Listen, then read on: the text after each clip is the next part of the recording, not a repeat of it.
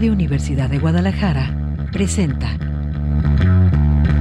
Cosa Pública 2.0. Rubén Martín y Jesús Estrada con los asuntos sociales y políticos más importantes del día. Cosa Pública 2.0. Comenzamos.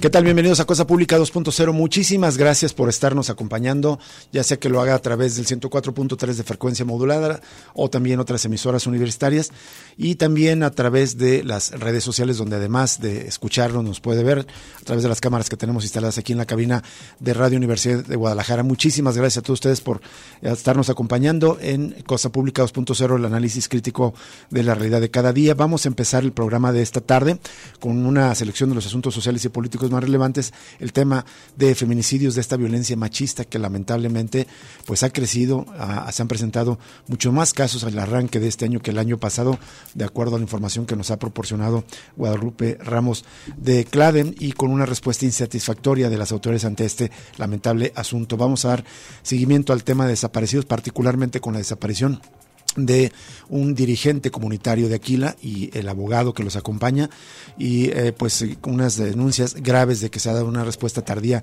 de parte de las autoridades. También vamos a darle seguimiento al tema de derechos humanos. Hay un trabajo de nuestra compañera Elizabeth Ortiz que ha estado presentando en UDGTV Canal 44 a lo largo de esta semana. En particular el, eh, el enfoque del reportaje de este día es cómo la Comisión Estatal de Derechos Humanos se convierte en una agencia de colocación de puestos para los cuates. Tendremos una entrevista a la mitad del programa, es un anuncio importante, es otra victoria pues de campesinos que durante años se organizan para defender sus territorios, sus tierras y es una buena noticia porque el elegido El Zapote finalmente ya le están pagando las indemnizaciones que debieron pagarles hace más de 50 años. Hay mucha información, y tendremos un apartado sobre temas de despojos y megaproyectos. Este es el menú de temas que tenemos esta tarde para usted. Lo invitamos a quedarse el resto de esta hora y antes de presentarle los detalles, saludo con mucho gusto a mi compañero Jesús Estrada aquí a un lado del micrófono, también al Alejandro, eh, Alejandro Coronado, eh, que nos acompaña desde la ciencia de producción, y Manuel Candelas en la mesa de controles. Bienvenidos todos.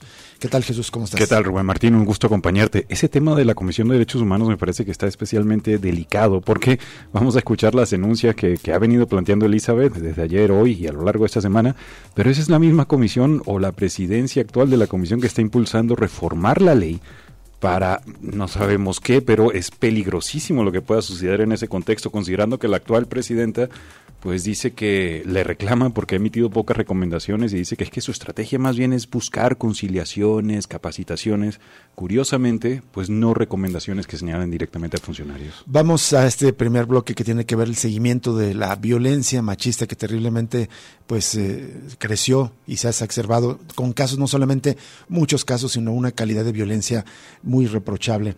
de cara al Día Internacional de las Mujeres que se conmemora cada 8 de marzo, la bancada parlamentaria de mujeres se comprometió a tener lista una reforma sobre posibles sanciones por temas de violencia y abuso sexual contra niñas y mujeres. Así lo adelantó la vocera y presidenta de la bancada Dolores López Jara, quien abundó que la próxima semana se van a reunir las legisladoras para afinar los detalles de la propuesta. Solamente un detalle, un contexto.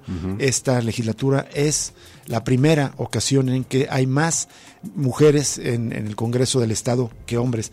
Pero temo, espero equivocarme, pero me temo que no han avanzado eh, justamente con esta mayoría como se esperaría, por ejemplo, en legislar sobre el aborto aquí en el Estado de Jalisco. Y en redes sociales lo sorprendente es que el Partido Movimiento Ciudadano se jacta a nivel nacional de estar a favor de la mujer y apoyando el libre derecho a, decidir sobre su cuerpo en caso de embarazos, pero aquí en Jalisco eh, sigue atorado. Volviendo a la nota, declaraciones de la diputada del Movimiento Ciudadano, eh, dice, varias de nosotras hemos coincidido en que es un problema de lo más urgente que hay que atender, habla de la violencia machista. Por lo tanto, es importante que salgamos juntas con algo en lo que sí estemos de acuerdo, más allá de las agendas de cada una de las diputadas.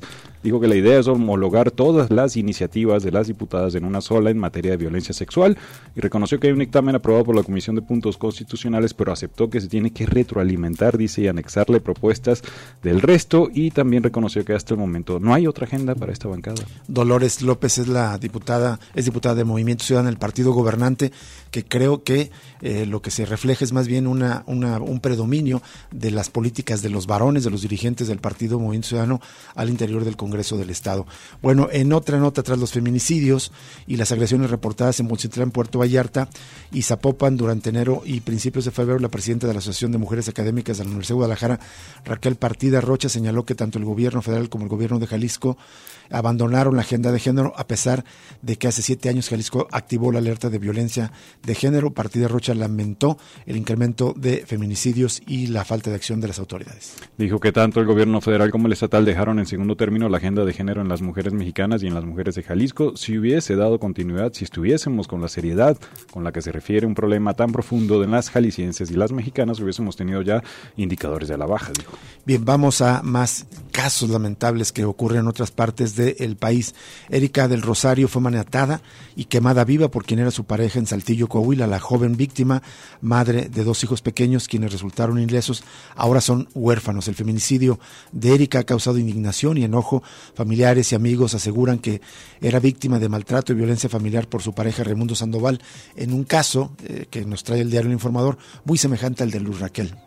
Cuenta que este eh, feminicidio pues ocurrió allá en la colonia Bellavista, al sur de Saltillo. Los vecinos de la familia se percataron de que estaba saliendo humo desde la casa y llamaron a los policías y se encontraron con el crimen ahí. Dice esta nota del informador que el hombre la asesinó brutalmente y huyó del lugar de los hechos. Vamos a más información, tema de desaparecidos, en el caso de la desaparición de estos dos dirigentes del territorio, defensores del territorio. Ofrecer una recompensa de 500 mil pesos a quien entregue información fidedigna sobre el paradero del dirigente indígena de Aquila, Antonio Díaz, y del defensor de derechos humanos, Ricardo Lagunes, desaparecidos el 15 de enero. Es una buena idea, aunque un poco tardía para dar con ellos. Esto consideró que Iván Díaz, hijo del comunero Nahua. Según un comunicado de la Fiscalía General de allá de la entidad eh, vecina, pues explicaron que esta, digamos, es, una estrategia que se ha venido utilizando para localizar probables responsables de delitos que merecen prisión preventiva oficiosa, pero en este caso se ha considerado necesario un instrumento adicional al alcance de la institución para agotar los medios de búsqueda con vida de las personas desaparecidas. Que Iván Díaz recordó que su padre y el activista se hallan ausentes desde hace 24 días, desde el pasado 15 de enero, y a la fecha no tenemos ninguna información que nos haga pensar que las investigaciones han avanzado pero sabemos que al ofrecer una recompensa significativa seguramente habrá respuesta social porque los interesados saben que no investigarán a quien ofrezca información verdadera y se respetará totalmente el anonimato porque lo único que queremos es encontrar con vida a mi papá. En esta nota de la jornada se recuerda que el martes anterior familiares de Ricardo Lagunes y de Antonio Díaz se reunieron en la Ciudad de México con funcionarios de la Fiscalía General de la República, aunque no acudió el titular Alejandro Gertz. Ahí los servidores públicos aseguraron estar trabajando junto con las fiscalías de Colima y Michoacán para localizar a los desaparecidos. Asimismo, Keivan apuntó que el grupo mayoritario de comuneros de Aquila mantiene cerrada la mina de hierro Ternium, las encinas, con el fin de presionar para que se intensifique la búsqueda y solicitó que fuerzas federales resguarden los explosivos que se utilizan en la del venero para evitar que gente ajena al municipio manipule a los vecinos, quienes exigen por la vía pacífica que se localice a Díaz y a Lagunes. Y en tanto, los habitantes de las comunidades Faro de Bucerías, Maruata y Aquila mantienen un bloqueo parcial sobre la carretera costera Lázaro Cárdenas Coahullama, a la altura del crucero Las Brisas, eh, cerca de la localidad La Placita, para demandar que se encuentren a ambos desaparecidos, vistos por última vez en Tecomán, Colima, a unos kilómetros de los límites con Michoacán. Después, esto es importante, de acudir a una asamblea celebrada en Aquila, donde justamente se planteaban las denuncias contra la minera. Y vamos a presentarle unos, un extracto, unos párrafos de un largo reportaje muy recomendable de nuestra amiga y compañera Analí Nuño,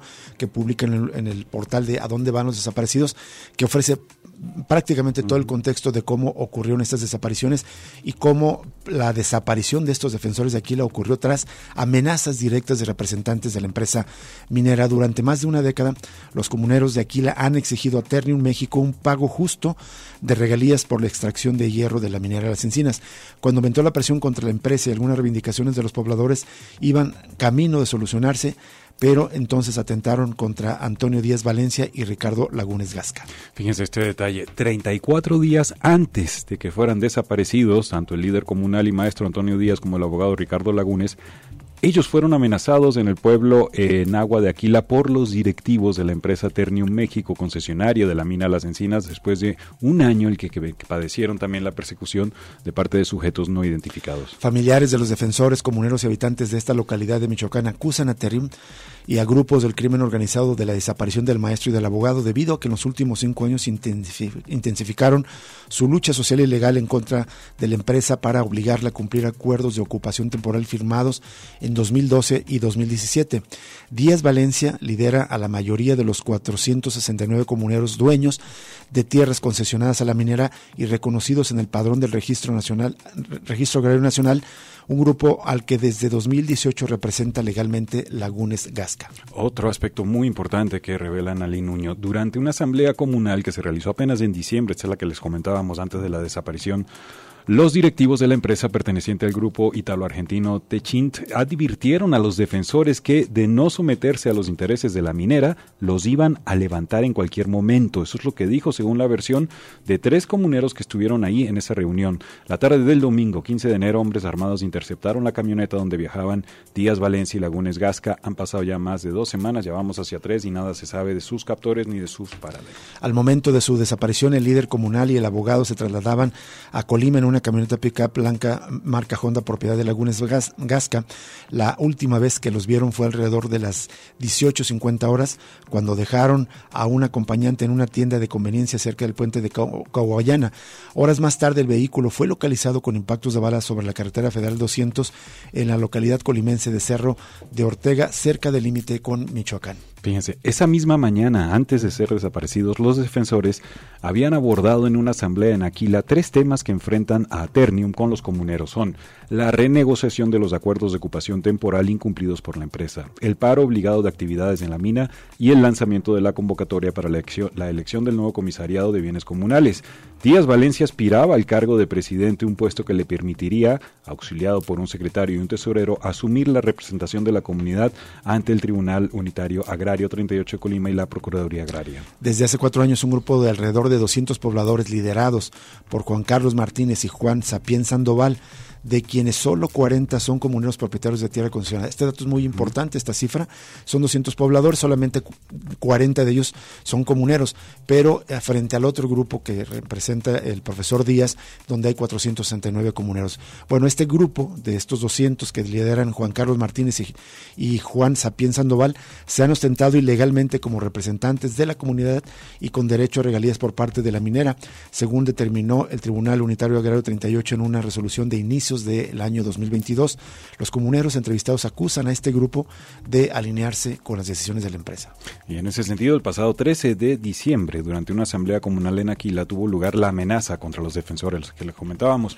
La advertencia de los comuneros liderados por Díaz Valencia de que detendrían los trabajos de la mina Citernium no atendía la exigencia de un pago justo por regalías por cada tonelada de hierro extraída y por la ocupación temporal o renta de las tierras concesionadas. Esto causó molestia en los directivos de la empresa que acudieron al reunión.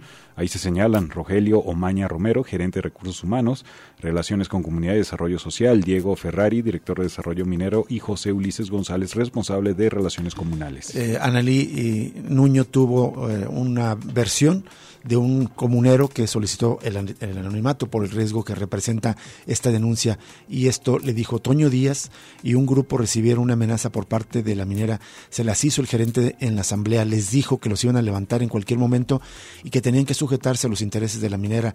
Al no ceder tememos que ese sea el motivo de su desaparición y todo indica que eh, justamente se les cumplió esa amenaza. Les dijimos que sabíamos que están pagando para que nos levanten y que eso era una amenaza de muerte. Uno de nosotros le dijo el delegado de seguridad del gobierno, si algo nos llega a pasar, ellos son los culpables.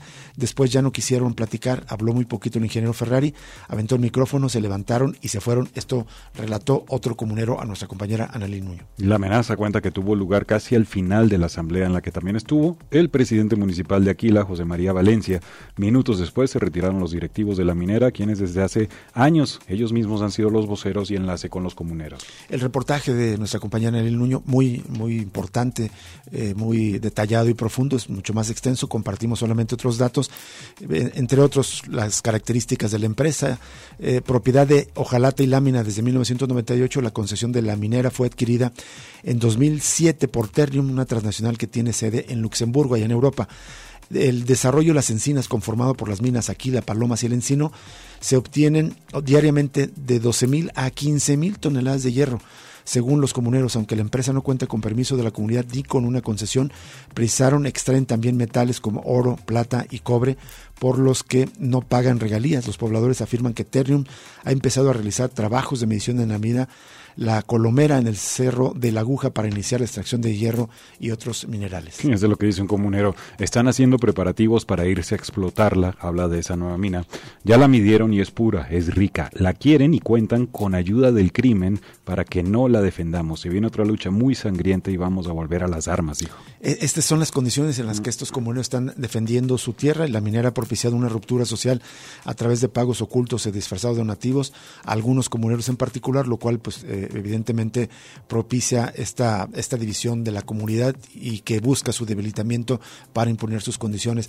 Finalmente, Analí Nuño nos cuenta especialmente el caso del abogado Ricardo Lagunes Gasca, quien es originario de la Ciudad de México, tiene licenciatura en Derecho por la Universidad Nacional Autónoma de México y también un máster en Protección de Derechos Humanos por la Universidad de Alcalá. A las amenazas que recibió para acompañar como abogado la lucha de la comunidad nahua de Aquila se suman una serie de amagos por su intervención en casos de alto perfil, como la masacre de Acteal o contra grandes consorcios como, como Mitsubishi, Eólica del Sur y Grupo Q que derivaron medidas de protección. Esto en eh, proyectos eólicos en Oaxaca, allá en el de Tehuantepec, donde también ha participado el abogado Lagunes Gasca, lo cual pues lo hace un perfil pues eh, expuesto justamente a estas presiones. Ya les vamos a compartir en nuestras redes sociales el reportaje completo de nuestra compañera Analí Nuño. Nos vamos a una primera pausa y regresamos con más información.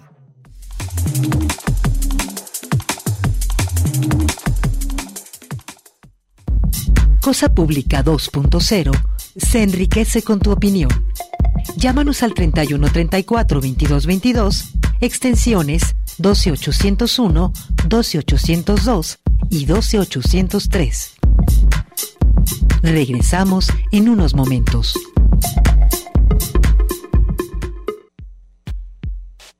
Cosa Pública 2.0. Regresamos.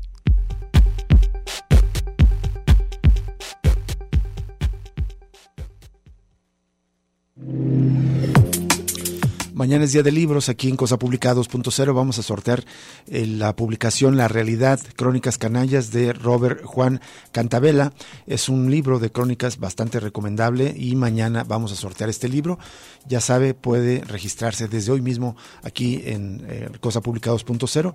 Puede marcar el, número en cabina, el 33 31 34 22 22, extensiones 12801 a la 12803, o también dejar constancia de que quisiera participar por el sorteo de este libro, La realidad crónicas canallas de Robert Juan Cantabela, eh, dejando su nombre en nuestras redes sociales, las cuentas de Cosa Pública 2.0, tanto en Twitter como en Facebook.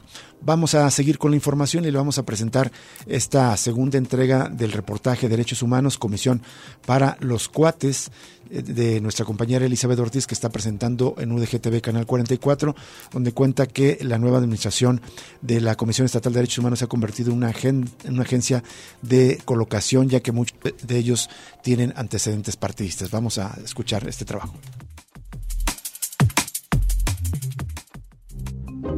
Derechos Humanos, Comisión para los Cuates. Parte 2. Botín político, los favoritos de Luz del Carmen. Todos tienen a sus favoritos, incluso en la Comisión Estatal de Derechos Humanos Jalisco. Por ejemplo, la actual presidenta Luz del Carmen Godínez González contrató al exdirector del Instituto Jalisciense de Ciencias Forenses, Claudio Isaías Lemos Fortul, ese funcionario prestaba sus servicios de manera independiente con el anterior presidente del organismo de defensoría. Pero su récord no está del todo limpio. Lemus Fortul fue señalado en recomendaciones al estar al frente de los servicios forenses en 2008, en 2009 y otra en 2011. Uno de estos llamados de atención fue por la muerte de un joven en un accidente de tránsito provocado por el hijo de un funcionario público. Ahora el exdirector de Ciencias Forenses está en la nómina como visitador adjunto en el órgano interno de control. Es un trabajador de confianza y recibe 16 mil pesos quincenales. Otra de las favorecidas es Alejandra Salas Niño, la tercera visitadora general. Ella tiene una recomendación de 2018 cuando fue directora de protección y apoyo legal en el Sistema Municipal para el Desarrollo Integral de la Familia de Guadalajara. Ahora que, si se trata de militantes de partidos, en derechos humanos está la ex candidata por el PRI para el Distrito 10 en Zapopan, Mariana Sofía Márquez Laureano, quien también forma parte de la plantilla. Ella es visitadora general adjunta en la Relatoría Especial de los Derechos Humanos de las Mujeres. El secretario técnico de la comisión, Ramón Saúl Meneses Pérez, es un funcionario panista que fue elegido en una terna que estuvo viciada. Otro perfil destacado es Francisco Javier Ulloa Sánchez. Él fue director del Ayuntamiento de Guadalajara en la administración panista de Emilio González. Este funcionario fue acusado de autorizar cambios de uso de suelo y fue contratado el 2 de agosto del año pasado en los primeros días de gestión de la nueva presidenta de la comisión. Por casos como estos, hay quienes afirman que este organismo en realidad es una agencia de colocación. Un ejemplo de ello es que el ex coordinador de Administración y Finanzas del Congreso de Jalisco, Jorge Mestas Ibarra, ahora es coordinador de vinculación con las organizaciones de la sociedad civil. El candidato por el Distrito Local 4 por el PRI, Germán Sevilla Santana, ahora también trabaja para derechos humanos. Pero no son los únicos casos. La ex candidata a suplente diputada por el PRI en 2021, Erika Nayeli Arellano López, ahora se desempeña como servidora pública en la Dirección de Quejas, Orientación y Seguimiento en Derechos Humanos el exdirector general de Análisis y Políticas Públicas en la Coordinación Estatal de Seguridad del Gobierno de Enrique Alfaro, Francisco Javier Campos Orozco, ahora es un empleado de confianza y también labora para el área de quejas y orientación. También el precandidato a diputado local por el PRI en el Distrito 11, Ramiro Nolasco Castañeda, está en la nómina de Derechos Humanos, específicamente en el área de quejas y orientación como empleado de confianza. Ante esta realidad, el abogado especialista en derechos humanos, Francisco Macías, afirma que tendría que haber más transparencia en cuanto a la trayectoria de los servidores públicos.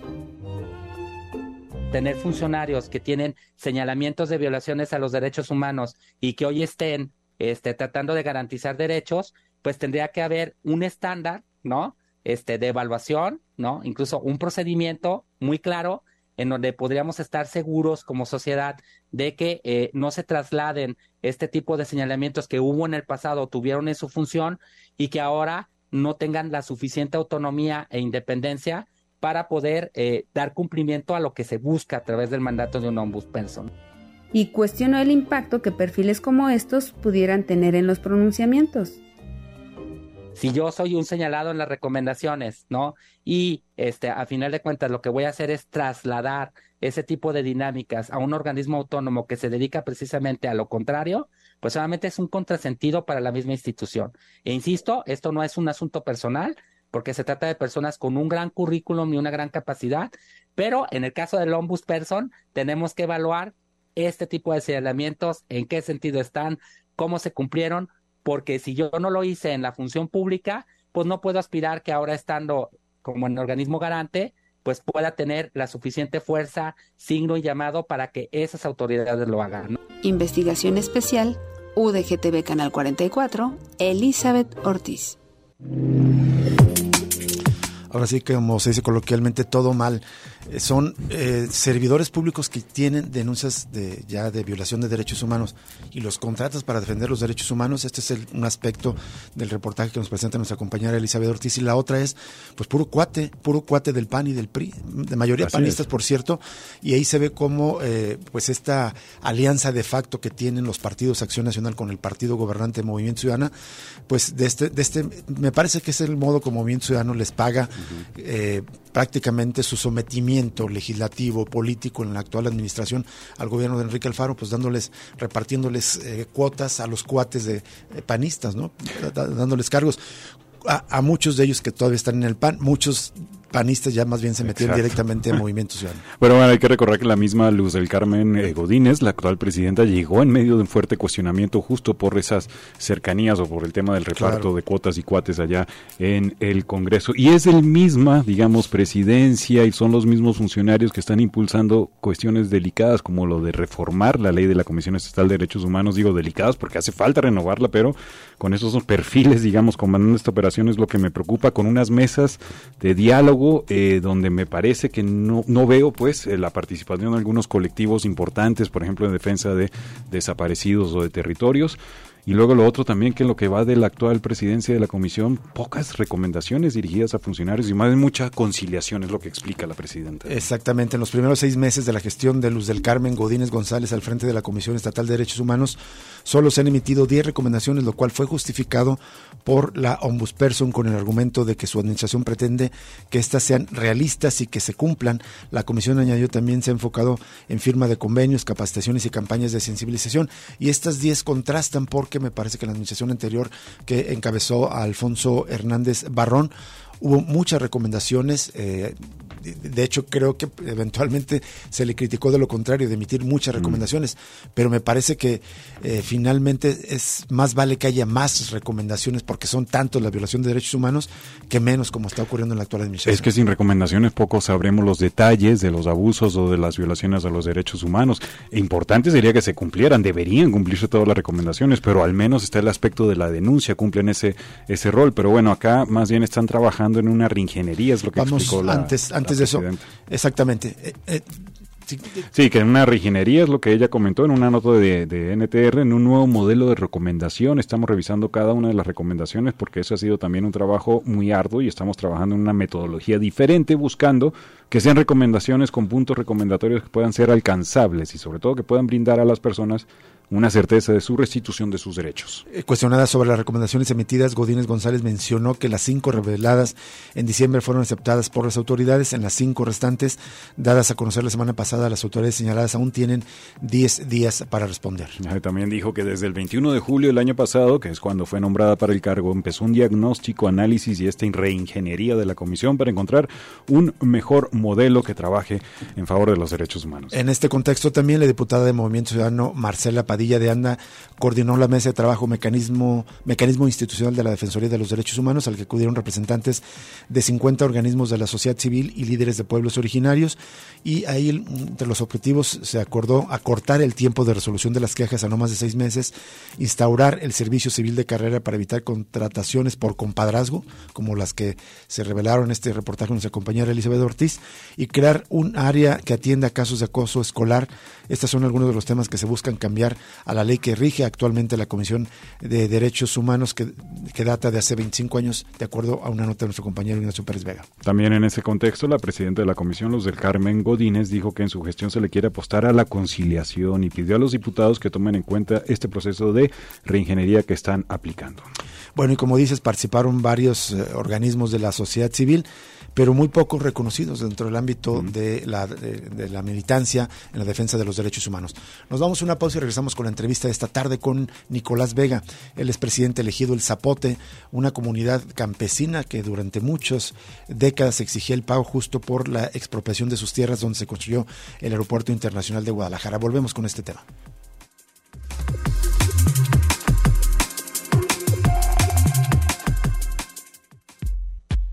Ya regresa Cosa Pública 2.0 con Rubén Martín y Jesús Estrada.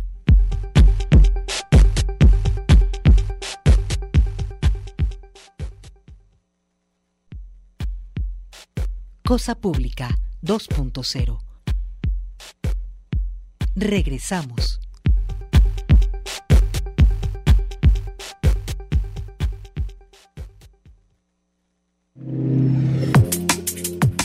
Seguimos en Cosa Pública 2.0. Antes de dar paso a nuestro invitado de esta tarde, en la entrevista de esta tarde, solo una invitación que nos hace llegar eh, la regidora Candelario Ochoa, regidora en el Ayuntamiento de Guadalajara por Partido Movimiento de Regeneración Nacional, y es que está invitando a la proyección de una, de una película antes del olvido, la lucha por el derecho a la vivienda en la Ciudad de México.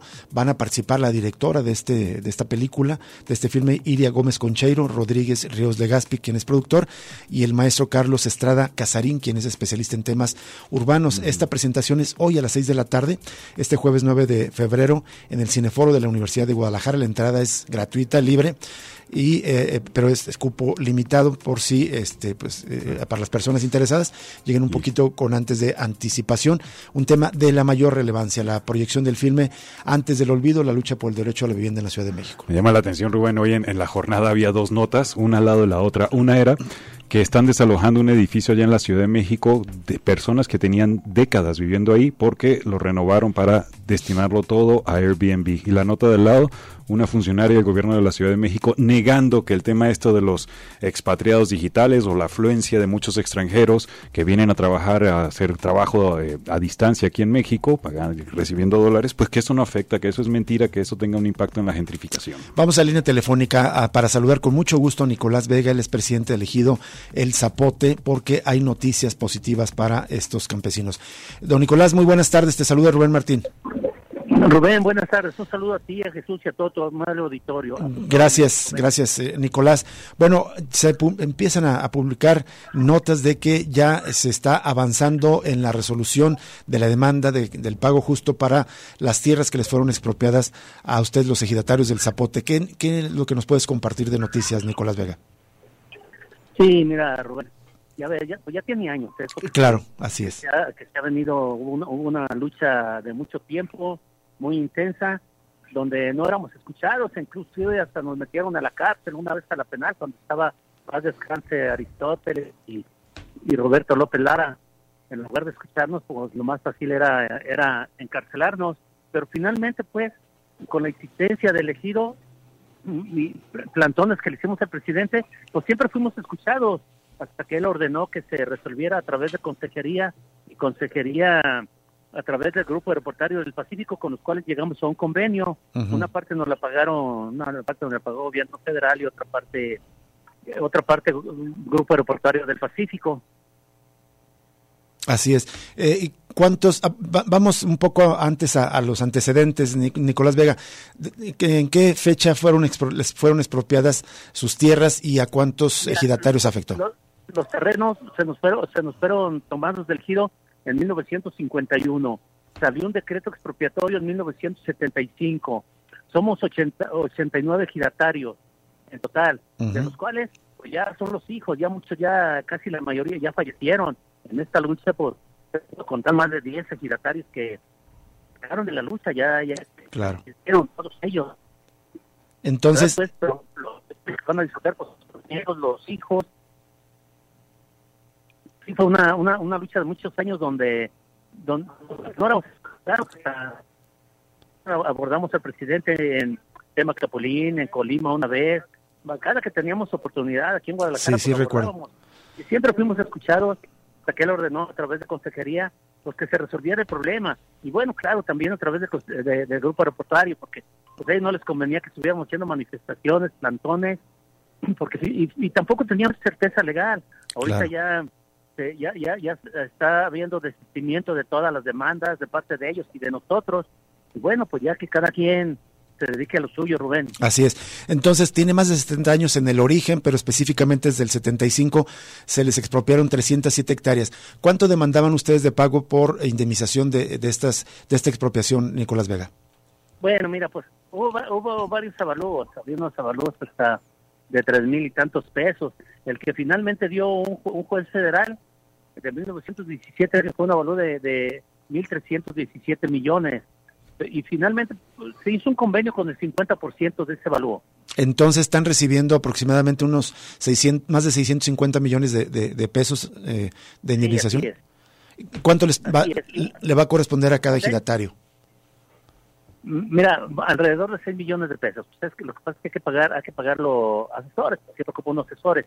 De elegido nadie somos abogados. y pues ocupas quien te, quien te asesore. ¿Ya empezaron a recibir este, estas indemnizaciones, Nicolás Vega? Sí, sí, la semana pasada empezaron a recibir. El primer pago, va a haber un segundo pago, eh, un finiquito, ya que también se regularice todo de, de, de las cosas jurídicas que quedaron en, en, en marzo, aproximadamente el 25 de marzo, quedó una tercera parte. Ahora, el dinero... va a pagar en esa fecha. Nos decías al principio, eh, la indemnización la, la, está poniendo tanto el gobierno federal, pero también el Grupo Aeroportuario del Pacífico, que es el que tiene la concesión. Eso es. Así es. Ah, está, aunque es importante que haya aportación también de la empresa privada que ha estado haciendo negocio durante décadas con ese terreno en el aeropuerto. Don Nicolás, le saluda Jesús Estrada. Entonces, en marzo, eh, ¿terminaría en marzo con ese pago ya lo que es el proceso, la lucha como tal, o todavía habrían pendiente después de, ese, momento? De, hecho, ya, ya, se, ya hubo desistimiento, ya hay, ya hay obligaciones de, del pago, que, que va a ser el finiquito en marzo. Falta, falta una asamblea dura para pues también para hacer todas las cosas legalmente con las autoridades. Eso es lo que nos falta nada más, Jesús, y por eso se está esperando hasta marzo. Ya ves que una asamblea dura dura 30 días. Sí. Don Nicolás, ¿y cómo es el ambiente ahorita después de tantos años, décadas de esta lucha de represión, como usted lo estaba recordando, amenazas, cárcel para muchos de ustedes? Pues ahorita, ¿cómo está el ambiente mientras se va recibiendo ya finalmente este pago? Pues está tranquilo. Ya tiene tiempo pues que se está que se está negociando. Tiene, usted puede decir que dos o tres dos o tres años, casi desde que entró el presidente. Estuvo negociando con consejería primero y ya en el último año ya se adhirió el Grupo Aeroportuario del Pacífico y fue fue a través de ellos como se están haciendo los pagos. Entonces, eh, ya, eh, digamos, ya es un hecho que ya se dio una primera parte, es literalmente la mitad para todos. Ya, ya, ya, no, ya, ya casi. Queda, de, de tres partes queda una, nada más. Eso es, de tres partes, una pendiente que se, se, terminaría en marzo, como nos afirmas. En marzo, así es, Rubén, pero pero ya hay las obligaciones, los compromisos, nada más también. También Grupo Reportario, pues ya en este sentido, debo, debo decir, pues, que ha sido accesible. Ha habido toda la colaboración de parte de ellos y del ejido en, en cuanto a los pagos y, y, la, y la documentación necesaria de, de asistimiento, de demandas que teníamos unos y otros entonces, pero, pero se ocupa, ya hicimos una asamblea dura, pero se ocupó otra asamblea dura que va a ser en marzo, y ahí, sería ahí va a ser el finiquito. Eh, solo si te entendí bien, sí está aportando también el Grupo Aeroportuario del Pacífico. ¿Está aportando la mitad, una mayor proporción? ¿Cuánto es lo que aporta la empresa privada? De la indemnización. Más de la mitad del grupo aeroportuario. Más de la mitad y el, resto el gobierno federal. ¿Quién fue el mediador desde el gobierno federal específicamente? Eh, los nombres. La consejería. De, la consejería de la. Consejería. De, Claudia, Claudia Hernández González. No, se, llama. Se llama. Se llama. Se llama tiene otro nombre. Sí. Angélica, me parece. Que también está participando. Hernández González. Hernández, muy bien. Consejería también a través de Claudia Nogales, es la subconsejera. De la Consejería Jurídica de la Presidencia. Se llama María Estela Hernández González, la, titular de la Consejería.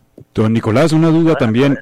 Eh, una pregunta es, ¿esta participación del Grupo Aeroportuario del Pacífico, ya haciendo el pago también, es por el plan que hay justamente para ampliar el aeropuerto, que me parece que incluye varios o parte de, de los terrenos que estaban en litigio, incluso con la idea de otra, otra pista de aterrizaje?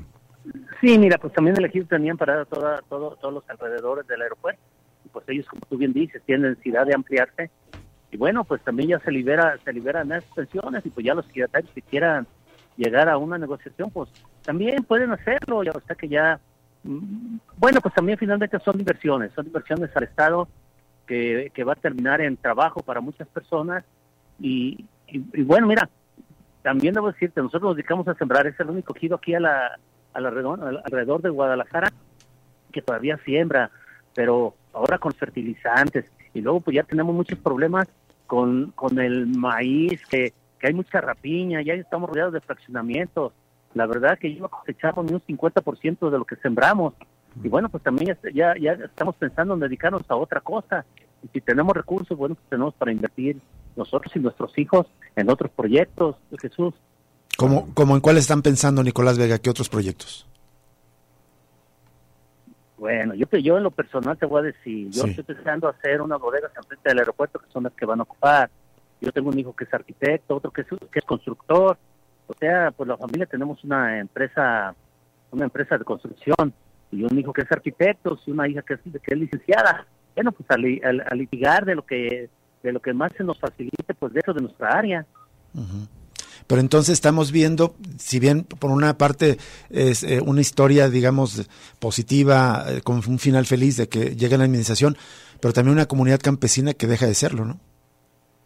Pues lo que te digo, ya, ya, ya la siembra de maíz, nosotros no tenemos la tecnología de riego ni nada de eso, nada más dependemos del temporal. Yo te digo, yo, yo me gusta sembrar, tengo tractores y todo. Y por ejemplo, este año sembré 40 hectáreas, una parte me la fregó el granizo y al último dejó de llover muy pronto, hasta el mes de septiembre, en octubre no llovió, y bueno, pues los maíces quedaron, en lugar de sacar rendimientos de 8 o 10 toneladas, estuvimos sacando de 5 toneladas, y parcelas que están dentro de, la, de la zona urbana, pues no, no cosechamos ni la mitad, porque pues, bueno, pues la gente tiene necesidad, claro, sí, sí, sí. con el maíz, ¿Y ahí qué hace uno? La, la otra cosa que nos contaba Nicolás Vega es que prácticamente el ejido del Zapote ya está por una parte rodeado por el aeropuerto y del otro lado por los fraccionamientos que se autorizan desde Tlajomulco, ¿no? Sí, así es. Hay fraccionamientos por donde quiera. La verdad que estamos acabando con el campo. Si tú te fijas, San Sebastián de Grande, Santa Anita, pues yo conozco todas esas zonas. Era donde había mucha agua, se sembraban muchas hortalizas. En la zona maicera de Zapopan ya se acabó. Está, o sea que nomás nos dedicamos a sembrar casas, fraccionamientos, cosas que, que no son alimentos, algún día lo vamos a padecer, algún día vamos a, a, recibir las consecuencias de, las malas administraciones, Rubén, Martín, tú, Jesús. Sí, eh, eh, soy, soy Rubén, Rubén Martín, eh, Nicolás Vega. Este, Solo una última pregunta. Te escuchaba hace unos uh, una hora aproximadamente atrás con nuestra amiga y compañera Josefina. Josefina Real. Y eh, pues ella te hace una pregunta muy, me parece muy pertinente, te la, te la repito. Eh, se resuelve este problema, pero no son todos los problemas que enfrenta el ejido. No, no, mira, la carretera de Chapala, todo lo que atraviesa por el Zapote son 22 hectáreas, que estamos en proceso de regularización, estamos en proceso de, expropiación y de que se nos pague después de que por la carretera de Chapala se tomó cuando se hizo el aeropuerto, acuérdate, y todavía no tenemos un proceso legal, es muy tardado. Pues estamos con eso, pero pero esperamos pues que, en esa administración se termine, ya, ya es poco lo que se nos debe, se nos deben como 13 hectáreas, porque 9 hectáreas están en conflicto. Y bueno, pues nosotros seguimos con los juicios y que se nos pague lo que se nos debe de, eso. Y estamos en la etapa de regularización. El registro agrario está muy lento. Mm. Tenemos varias etapas que, que ya se hicieron hace más de cuatro años, pero una parte por la pandemia que, que, que, no, que no se llevaron a cabo y otra parte por los delegados que traen. A lo mejor el presidente es muy buen intencionado, muy bien intencionado, pero las las gente que dependen de él, pues no, no, no, no es la misma situación. Otros quieren hacer negocios, parece que las dependencias son de ellos y sí nos hemos encontrado con muchas trabas en ese sentido, Rubén, y pues seguimos batallando, ¿qué más mm. hacemos? Bien. Don Nicolás, una última pregunta rápido de mi parte es, justo hablando del tema de los juicios y la tardanza, 48 años casi desde que les expropiaron las tierras y finalmente estamos llegando a este momento que les están pagando. Su opinión sobre los tiempos eh, en los que transcurren los juicios agrarios de México.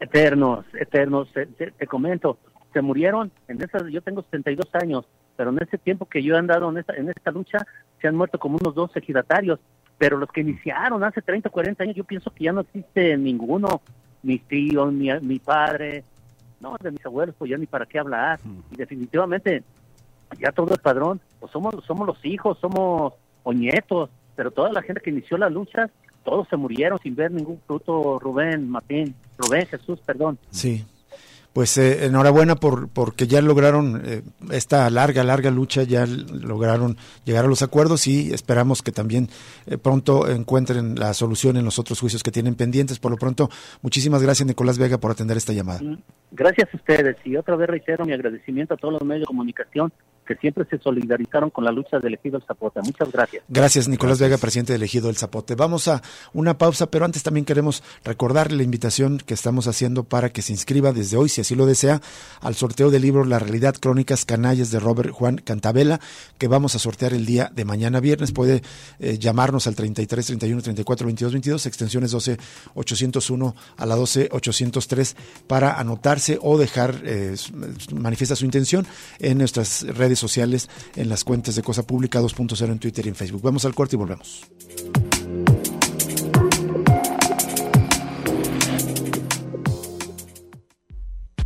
Ya regresa Cosa Pública 2.0 con Rubén Martín y Jesús Estrada.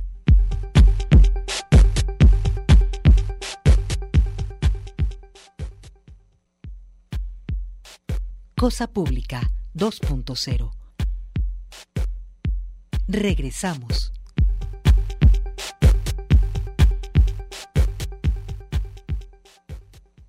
Regresamos a la última parte de Cosa Pública 2.0. Muchísimas gracias por permanecer en sintonía con nosotros. Vamos a reiterarle dos invitaciones. Por un lado, dentro de un par de horas empieza la proyección de la película Antes del Olvido, la lucha por el derecho a la vivienda en la Ciudad de México. Es una invitación que hace Candelaria Ochoa, regidora en el Ayuntamiento de Guadalajara por parte de Morena.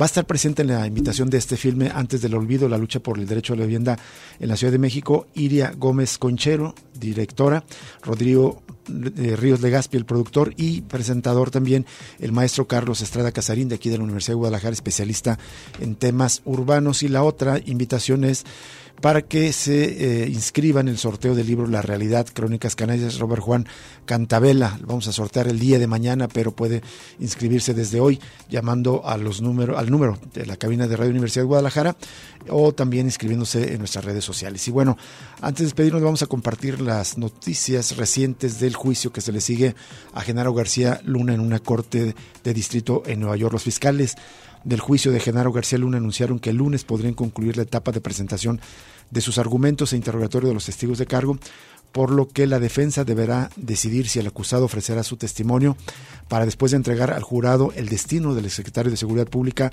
Esto indicó el juez federal que lleva el caso, Brian Cogan, famoso porque también fue el juez que juzgó y condenó a Joaquín Guzmán Loera a cadena perpetua allá en Estados Unidos. Pero esta situación, ese anuncio de que podría terminar el lunes, digamos, significa que todo el juicio se está adelantando y es un giro que sorprendió incluso a los abogados defensores de García Luna. Los fiscales anunciaron al juez en, en, la corte que podrían concluir con la presentación del caso este próximo lunes, convocando a un último testigo importante y luego ofrecer sus argumentos finales al jurado. César de Castro, uno de los abogados defensores de García Luna, expresó su sorpresa al juez Kogan, comentó que las indicaciones de la fiscalía, fíjense, eran ocupar 24 días de juicio y apenas van 8, en realidad son 10, y que es obligado a la defensa ahora a repensar de inmediato sus próximos pasos. El juez quiso saber si la defensa plantea presentar testigos, incluyendo a su propio cliente, a lo que de Castro respondió que por ahora no pensamos que cualquiera otro, además de García Luna, será convocado a declarar. El juez Kogan indicó que si el acusado testifica, lo hará el martes y la defensa tendrá que informarlo a la fiscalía el lunes. Agregó que si los fiscales concluyen su caso el lunes y el acusado decide no testificar, definitivamente cerraremos la próxima semana las audiencias de presentación de evidencia y, testigos.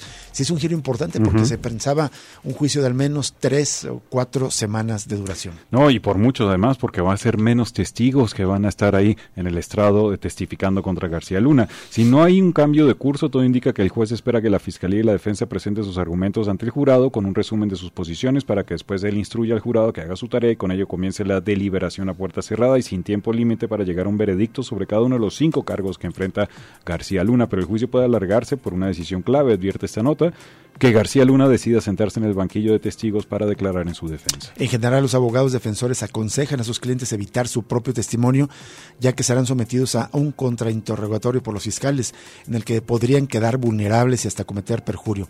El giro abrupto de los fiscales reduce a la mitad del tiempo pronosticado de duración del juicio de dos meses. También detona la especulación sobre las razones por las cuales los fiscales desistieron de presentar a los 76 testigos que habían anunciado a la defensa como potenciales declarantes, con los este miércoles solo han convocado a 25 y aún se desconoce quién será el último. Vaya giro del caso, ¿no? Exactamente, y hay otra cosa peor que señala la propia nota de la jornada. Tal vez lo más notable por ahora es que después de preparar este caso a lo largo de tres años, los fiscales no han presentado al jurado pruebas que corroboren las declaraciones de varios de los testigos cooperantes sobre sobornos multimillonarios. Según las acusaciones, esa conspiración siguió hasta que efectivos de la Agencia Estadounidense de Antidrogas de la DEA arrestaron a García Luna en diciembre del 19. Entre los testigos convocados por la Fiscalía, este décimo día de declaraciones y presentación de pruebas en el juicio, estuvo el agente especial de la, idea, de la DEA, Iván Carrera, quien encabezó el equipo que arrestó a García Luna en el aeropuerto de Dallas. En respuesta a una pregunta, la gente aseguró que informó al acusado de sus derechos constitucionales de no ser obligado a declarar en su contra, de tener acceso a un abogado y de que lo que dijera se podría usar en su contra.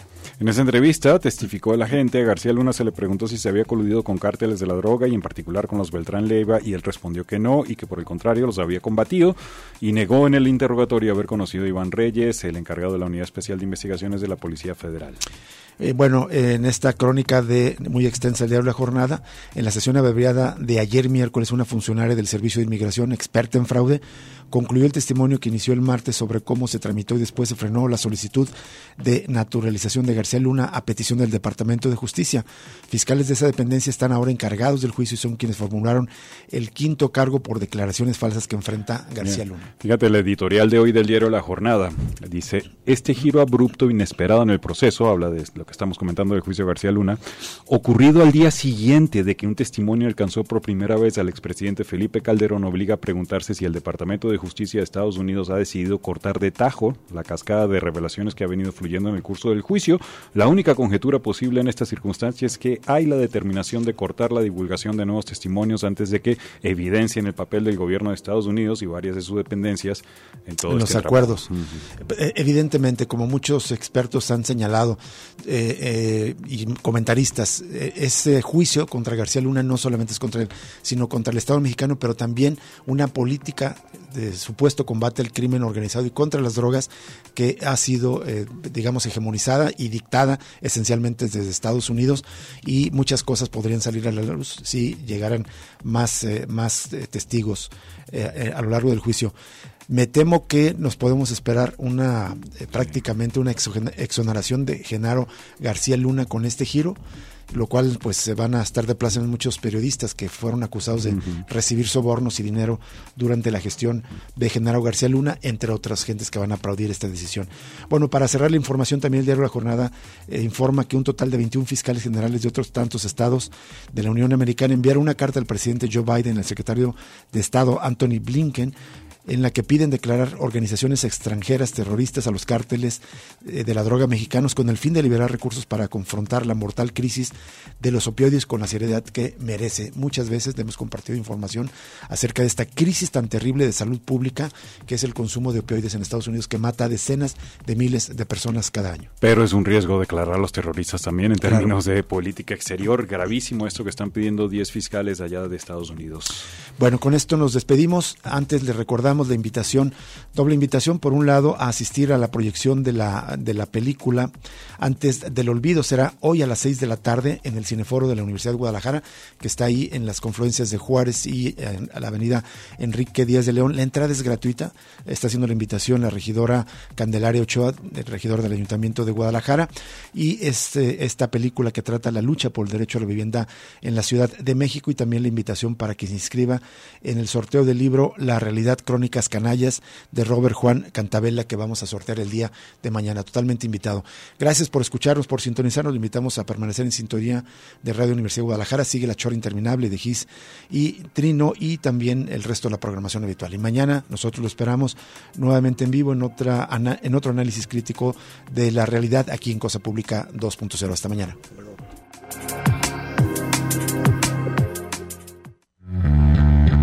Radio Universidad de Guadalajara presentó Cosa Pública 2.0. Rubén Martín y Jesús Estrada con el análisis crítico de la actualidad. Cosa Pública 2.0. Gracias por escucharnos.